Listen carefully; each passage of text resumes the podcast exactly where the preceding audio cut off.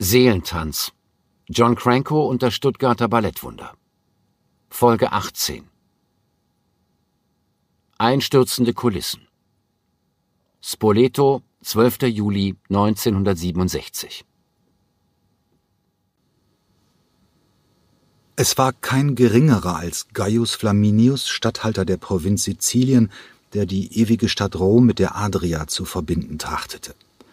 Als Feldherr, der als Konsul gegen die nach Norditalien vorgedrungenen Kelten gekämpft hatte, war ihm die strategische Bedeutung schneller Truppenverlegung bewusst. Als er im Jahre 220 vor Christus Zensor wurde, widmete er sich dem Bau der nach ihm benannten Via Flaminia. Vom Marsfeld in Rom führte sie über zwei neue Tiberbrücken nach Norden. Noch bevor sie in der Hafenstadt Arminium endete, dem heutigen Rimini, durchquerte die Via Flaminia die umbrische Garnison Spoletium. Die Stadt wurde im Laufe der Jahrhunderte umbenannt in Spoleto, während die Römerstraße den geschichtslosen Namen SS3 verpasst bekam, Strada Statale 3. Spätestens seit 1958 war Spoleto ein Magnet für Künstler aus aller Welt, als der Komponist Giancarlo Menotti das jährliche Festival dei Due Mondi ausgerufen hatte. Jeweils im Hochsommer trafen Hochkultur und Fernverkehr aufeinander. Hunderte von Lkw und Tausende von Pkw brausten tagsüber und nachts in Nord-Süd-Richtung über die SS3. Und wer wie beispielsweise das Ballett der Württembergischen Staatstheater das Pech hatte, während des neuntägigen Gastspiels in einem stickigen Motel an der Via delle Lettere untergebracht worden zu sein, direkt an der ehemaligen Via Flaminia, der pfiff auf ihre historische Bedeutung. Ich habe wieder kein Auge zugetan. Franz Willnauer stöhnte, als er zu Fuß den Motelparkplatz überquerte. Dem persönlichen Referenten des Intendanten war vor Müdigkeit flau im Magen. Brutal. Egon Matzen hatte seine Sonnenbrille noch vor dem Verlassen der Unterkunft aufgesetzt, um seine Augen vor dem gleißenden Sonnenlicht zu schützen. Und schon wieder so heiß. Richard Cragen schüttelte seinen Lockenkopf. Gerade noch geduscht und nach einer Minute klebt das Hemd am Körper. Marciade, die seine Hand hielt und die unter ihrem breiten, hellen Sonnenhut fast nicht zu erkennen war, sagte gar nichts. Überhaupt wurde wenig geredet auf dem Weg in die Altstadt. Die Stuttgarter Kompanie wirkte wie eine Horde stachsender Untoter.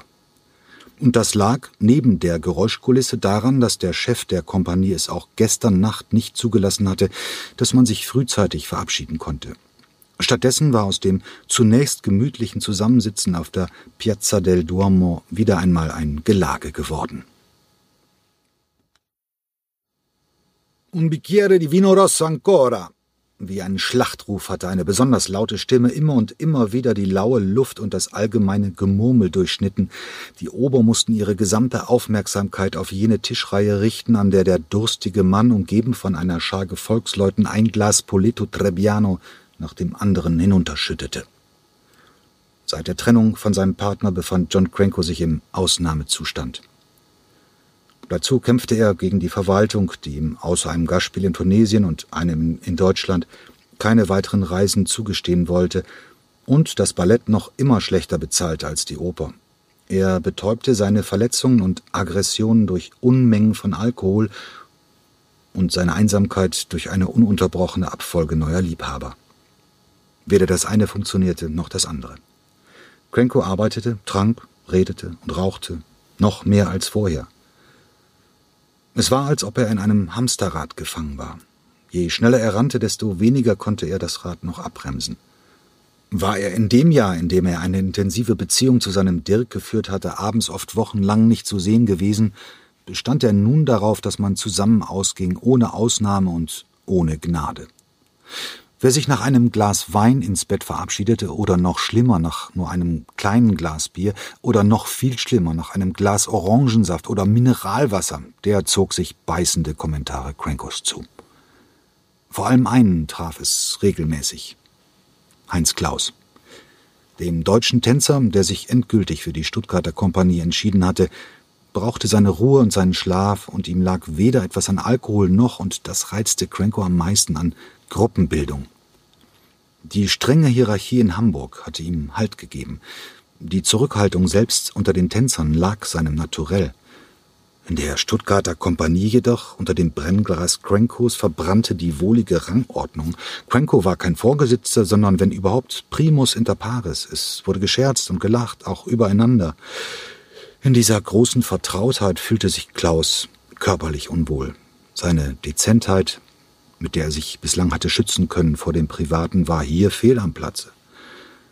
Dass Klaus einfach nicht über seinen Schatten springen konnte, hatte Konsequenzen. Oh, hatte Cranko ausgerufen, als Klaus sich bereits nach einer halben Stunde von der Tafel erhoben hatte. Apollo verlässt uns schon wieder. Er möchte sich nicht in der Öffentlichkeit von den Musen küssen lassen, das tut er lieber im Verborgenen. Ach, John, tut mir leid, ich bin müde, hatte Klaus gefleht. Morgen geht's ja auch wieder früh los. Nachdem er ohne einen weiteren Kommentar das Weite gesucht hatte, schauten viele der bleibenden Heinz Klaus insgeheim mit sehnlichem Blick nach. Doch da war diese Furcht von Cranko, lächerlich gemacht zu werden. Die meisten fühlten sich zwangsverpflichtet, ihm Gesellschaft zu leisten. Für professionelle Tänzer war es die Hölle. Das Schlafdefizit kratzte an ihrer Leistungsfähigkeit, und für jede feuchtfröhliche Nacht auf der Piazza mussten sie am nächsten Tag einen hohen Preis zahlen.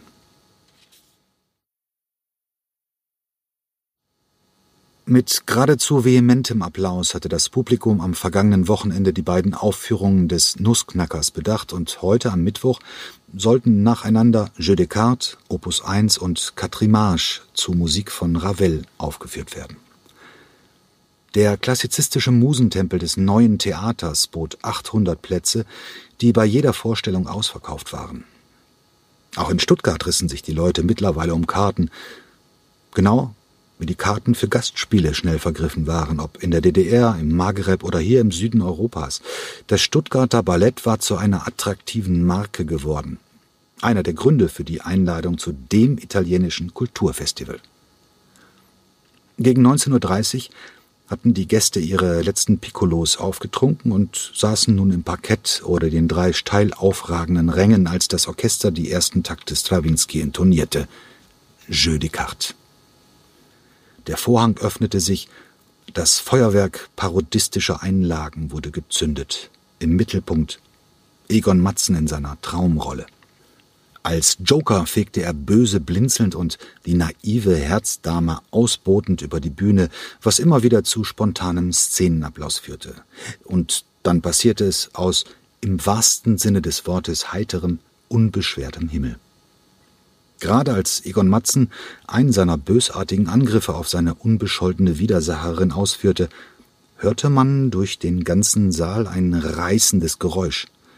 Die Tänzer und Tänzerinnen wandten sich wie betäubt vom Publikum ab und starrten auf die Kulisse, die auf der einen Seite immer schneller zusammenbrach und mit einem lauten Krachen auf den Holzboden traf.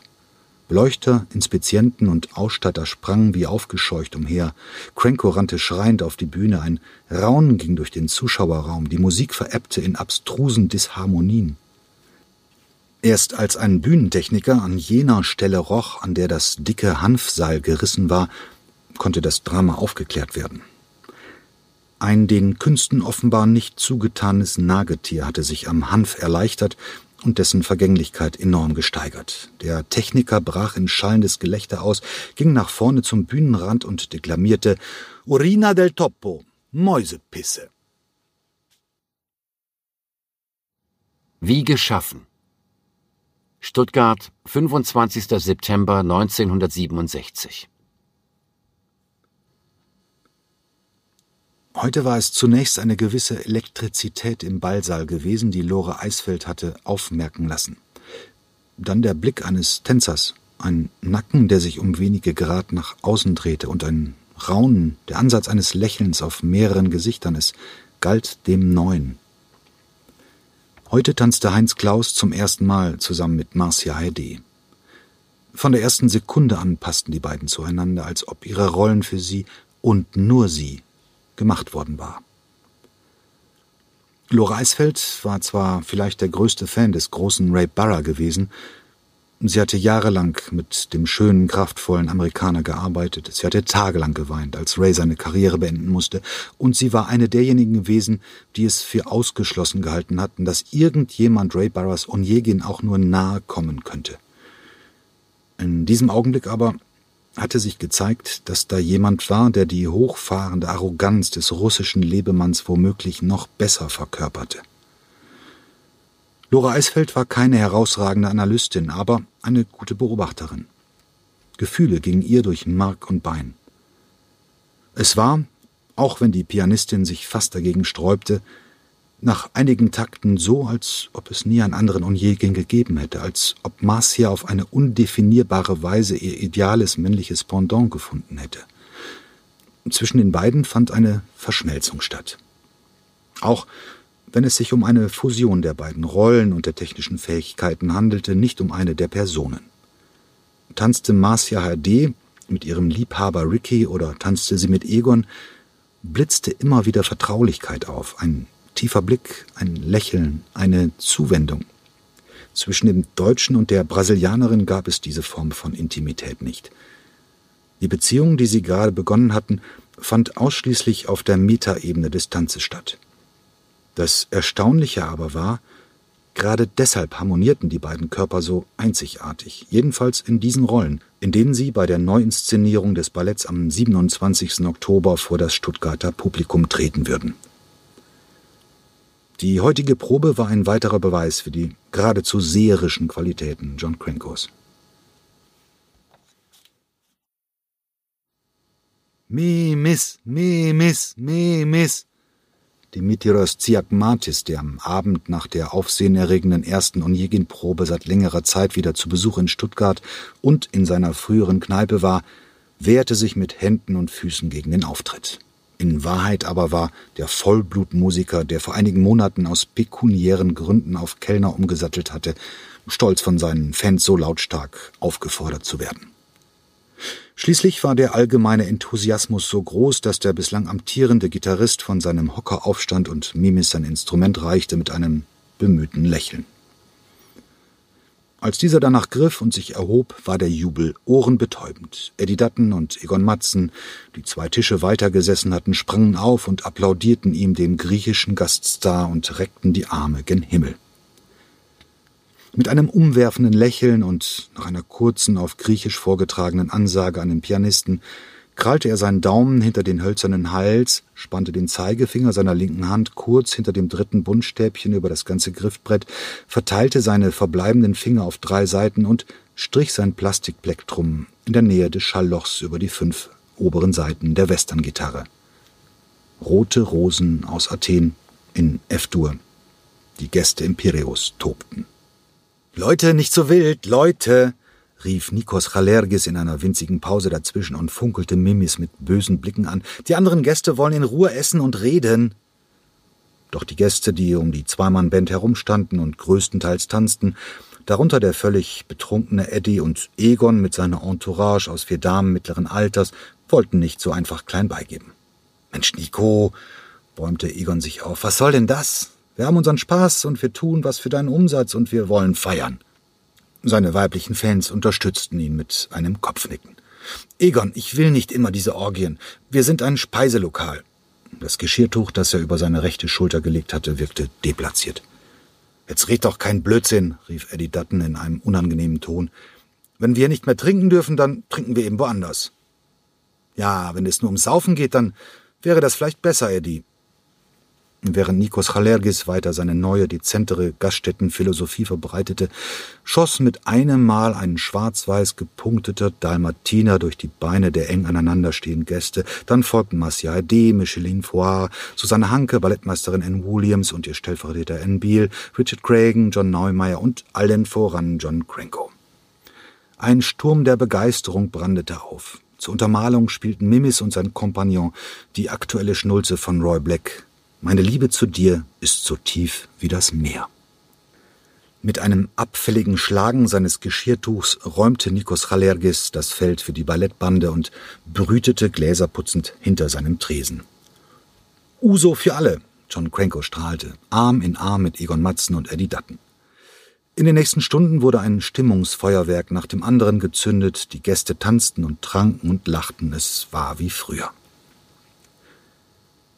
Gegen kurz nach Mitternacht beobachtete Mimis, wie John Cranko in bester Laune zur Theke ging, offenbar um Nachschub für den durstigen Kehlen zu bestellen. Nachdem er mit dem Wirt zu diskutieren begonnen hatte, beide hatten sich zueinander gebeugt, konnte Mimis sehen, wie sich Johns Gesicht schlagartig verdüsterte. Schrie die beiden sich jetzt an? Mimis konnte es nicht richtig erkennen.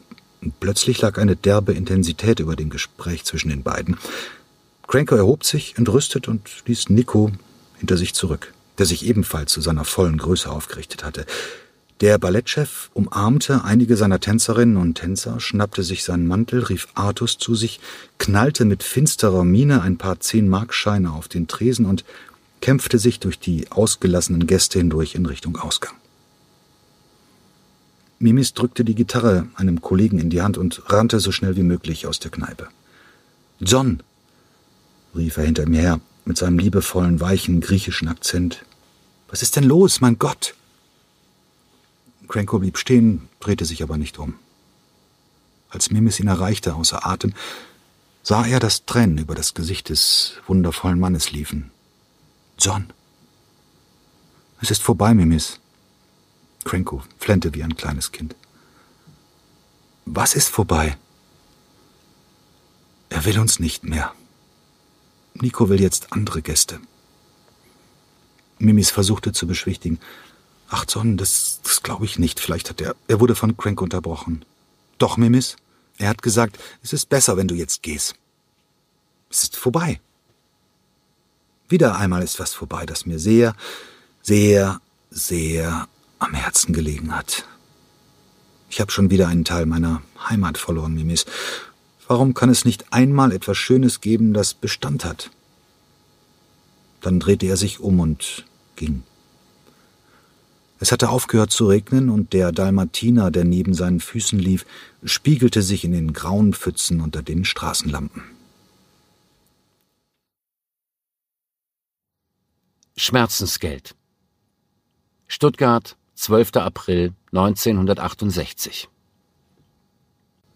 Dezente Neonröhren, antikes Linoleum, geschmackvolle Holzpaneelen ringsherum. Mit so einem Speisesaal könnte man den Preis für das schönste Innendesign gewinnen, dachte sie. Am Nordpol. Elizabeth Dalton amüsierte sich köstlich, als sie ihrem Buddy Alan Beale zum gigantischen runden Tisch links vom Eingang folgte. Mit Ellen hatte sie früher zusammen am Covent Garden in London zusammengearbeitet. Jetzt war er schon eine ganze Weile hier in Stuttgart. Hi John, rutsch mal rüber. Ellen sprach John Cranko von hinten an. Elizabeth kannte auch den Ballettchef von einem Treffen in London, wo sie einen Abend lang ihren britischen Humor gepflegt hatten, bis der Magen krampfte. John drehte sich zu Ellen um und bemerkte erst jetzt, dass dieser nicht allein gekommen war. Sofort sprang er auf. Elizabeth! Sie wurde von Cranko umarmt und geherzt und geknutscht. Sag mal, du wolltest doch Urlaub in Italien machen. Und dann sagten mir Ellen heute früh, dass du nach Stuttgart kommst. Tja, wusste ich bis gestern auch noch nicht, aber dann hat mein sogenannter Lover sein wahres Gesicht gezeigt. Ich sollte ihm die Hemden bügeln. Im Urlaub. So ein Depp. Als er pinkeln war, bin ich einfach weitergefahren. Echt? Birgit Keil meldete sich fassungslos zu Wort. Gebannt verfolgten alle Stuttgarter Ensemblemitglieder die Unterhaltung zwischen John und der Unbekannten. Ja klar, ich bin durch mit dem Kerl. Soll er doch sehen, wie er zurückkommt nach London und wer seine Klamotten bemuttert, der kann mich mal kreuzweise. Dann wandte sie sich wieder an Cranko. In einer solchen Lautstärke, dass alle es mitbekommen mussten. Ach, John, ich muss schon sagen, seit London hast du dich echt weiterentwickelt. Sie zeigte auf das Interieur. Sie müssen dir in Stuttgart eine Menge Schmerzensgeld zahlen. Die Künstler am Tisch prusteten heraus. Wer war denn diese quirlige, britische Hippie-Frau mit ihren wirren Haaren? Ach, wo, meine Liebe, kommentierte der Ballettchef trocken. Man hat die Kantine nach unseren Vorgaben eingerichtet. Wir wollten hier ein literarisches Thema umsetzen. Hundert Jahre Einsamkeit. ja, magischer Realismus. Elizabeth konnte nicht mehr an sich halten und bekam den ersten Lachanfall. Auch Cranko lachte lauter als mit. Komm, Elizabeth, setz dich zu uns, du Biest. Du musst hier nicht den ganzen Abend stehen. Kinder, rückt mal auf. Die Bühnenbildnerin nahm Platz und zwinkerte den anderen zu. Das ist Elizabeth Dalton vom Royal Ballet, ein aufgehender Stern am Firmament Londons. Schülerin des großen Nikolas Georgiadis. Er ist Architekt, Bühnen- und Kostümbildner und Maler. Und nun ja, Elisabeth kann jetzt immerhin ihre eigenen Handtücher nähen. Echte Unikate. Ja, nähen und bügeln. Danke für die Komplimente, John. Übrigens großartig, dass ihr ihn aufgenommen habt, sagte Elizabeth. In London ging es einfach nicht mehr mit ihm. Zuerst dachte er, er sei ein Tänzer, aber ganz übel wurde es, als er Choreograf werden wollte. Ihre Zuhörer bogen sich vor Lachen. Danke für deine Einfühlsamkeit. Und du, wie lebt sich's vom Handtücher nähen? Cranko schaute sie keck an. Eigentlich nicht schlecht, John. Wenn man mich zum Rotwein einlädt, komme ich über die Runden. Wieso fragst du, John? Weil du für mich arbeiten wirst. ja, klar, gab Elizabeth zurück. Aber sorry, ich bin im Urlaub. Schon vergessen? Cranko griff nach einer Schallplatte, die er auf dem Tisch abgelegt hatte. Hier, Elizabeth, Darius Milhaud, Seite A, Karnevaldex, Seite B, Auszüge aus seinen fünf kleinen Kammersynfonien. Er reichte sie feierlich an die verdutzte Britin. Ja, und was? Du sollst das Bühnenbild und die Kostüme dazu machen. Wie jetzt? Elizabeth versuchte, von der Runde Verständnis für ihre Entgeisterung zu bekommen, doch die kam nicht. Stattdessen huschte ein Grinsen über die Gesichter. Jetzt hör mal zu, Elisabeth. Ich habe gedacht, du bist eine Designerin. Ja und? Cranko schüttelte den Kopf, nahm einen tiefen Schluck Samtrot, steckte sich seine nächste Zigarette an, wandte sich ihr wieder zu und durchleuchtete sie mit seinen Radaraugen. Also, ich will dazu zwei Ballette machen. Eine Seite A, das ist ein lustiges Stück für einen Jungen und ein anderes Mädchen. Die andere Seite B für ein Mädchen und ein paar Jungen. Und du übernimmst Bühnenbild und Kostüme. Was ist daran nicht zu verstehen? Die junge Britin stierte auf das Cover. Ich meine, ich soll. Bis wann soll ich denn? Ich muss ja, also. Ich muss ja jetzt erstmal nach Italien und dann zurück nach. Und weiter kam sie mit ihrem liebenswerten Gestammel nicht. Ich brauche die Entwürfe am Montag. Was? Zwei Ballette innerhalb von zwei Tagen? Mit zehn Kostümen und wer weiß wie viel Szenen, das war ein unmoralisches Angebot. Das kannst du nicht ernst meinen. Als Cranko ungerührt blieb, dämmerte es ihr, pff, er meinte es vollkommen ernst. Nun denn. Sie trank das Glas Rotwein, das ihr jemand hingestellt hatte, auf Ex. Das wird dann ja wohl ein ziemlich äh, arbeitsintensives Wochenende. Und wie, ich meine, John, was, was stellst du dir vor? Cranko tippte auf die Platte, die Elizabeth in ihren Händen hielt. Hör auf die Musik. Cranko inhalierte seine Zigarette, bis die Spitze leuchtend glühte, und drehte sich zu seinen Tänzern und Tänzerinnen um. Das Thema war für ihn erledigt. Ein Rettungswagen raste mit hoher Geschwindigkeit über die Straße im Norden Stuttgarts, an der Ellen Biels Mietwohnung lag. Als das Martinshorn sich entfernte, wurde es wieder still im winzigen, chaotischen Wohnzimmer. Ellen war längst zu Bett gegangen, die Zeiger standen auf 4.25 Uhr. Natürlich, es machte Elizabeth Dalton stolz, dass dieser choreografische Speedy Gonzales ihr das alles zutraute, keine Frage. Aber es war absurd. Wenn es schnell und optimal lief, dauerten die regulären Arbeitsabläufe einer Ausstattung ein bis zwei Monate, jetzt blieben ihr 48 Stunden. Aber es war müßig, die ganze Zeit darüber zu sinnieren. Sie musste sich konzentrieren. Wenn sie am Montag etwas vorlegen wollte, musste sie jetzt Gas geben. Und dabei gab es in der Wohnung von Alan keinen einzigen gottverdammten Buntstift, keinen Bleistift, keinen Kuli und schlimmer nicht einmal ein Blatt Papier. Mitten in der Nacht saß sie allein auf dem Fußboden ihres alten Bekannten, rauchte wie eine Dampflok und aschte in ein Glas mit ein paar Tropfen Wasser. Tsch! Mit der Zigarettenasche rührte sie eine Paste an, mit der sie unter Zuhilfenahme eines Küchenpinsels notdürftig die hellsten Seiten eines Warenhauskatalogs bemalte. Die Sphinx, Hauptfigur des zweiten Milieu-Balletts, auf einem Untergrund aus Kühlschränken im Sonderangebot. Ihre männlichen Begleiter auf 24-teiligem Geschirr. Und Räumlichkeit musste Elizabeth den verrücktesten Kostümentwürfen ihres bisherigen Lebens verleihen, indem sie Zigarettenfilterpapier zusammenklebte und zu Halskrausen raffte. Sie hatte ja schon einiges erlebt, dachte die Designerin, aber so etwas noch nicht. Sie schüttelte den Kopf, nur der Sekundentakt der Wanduhr war zu hören.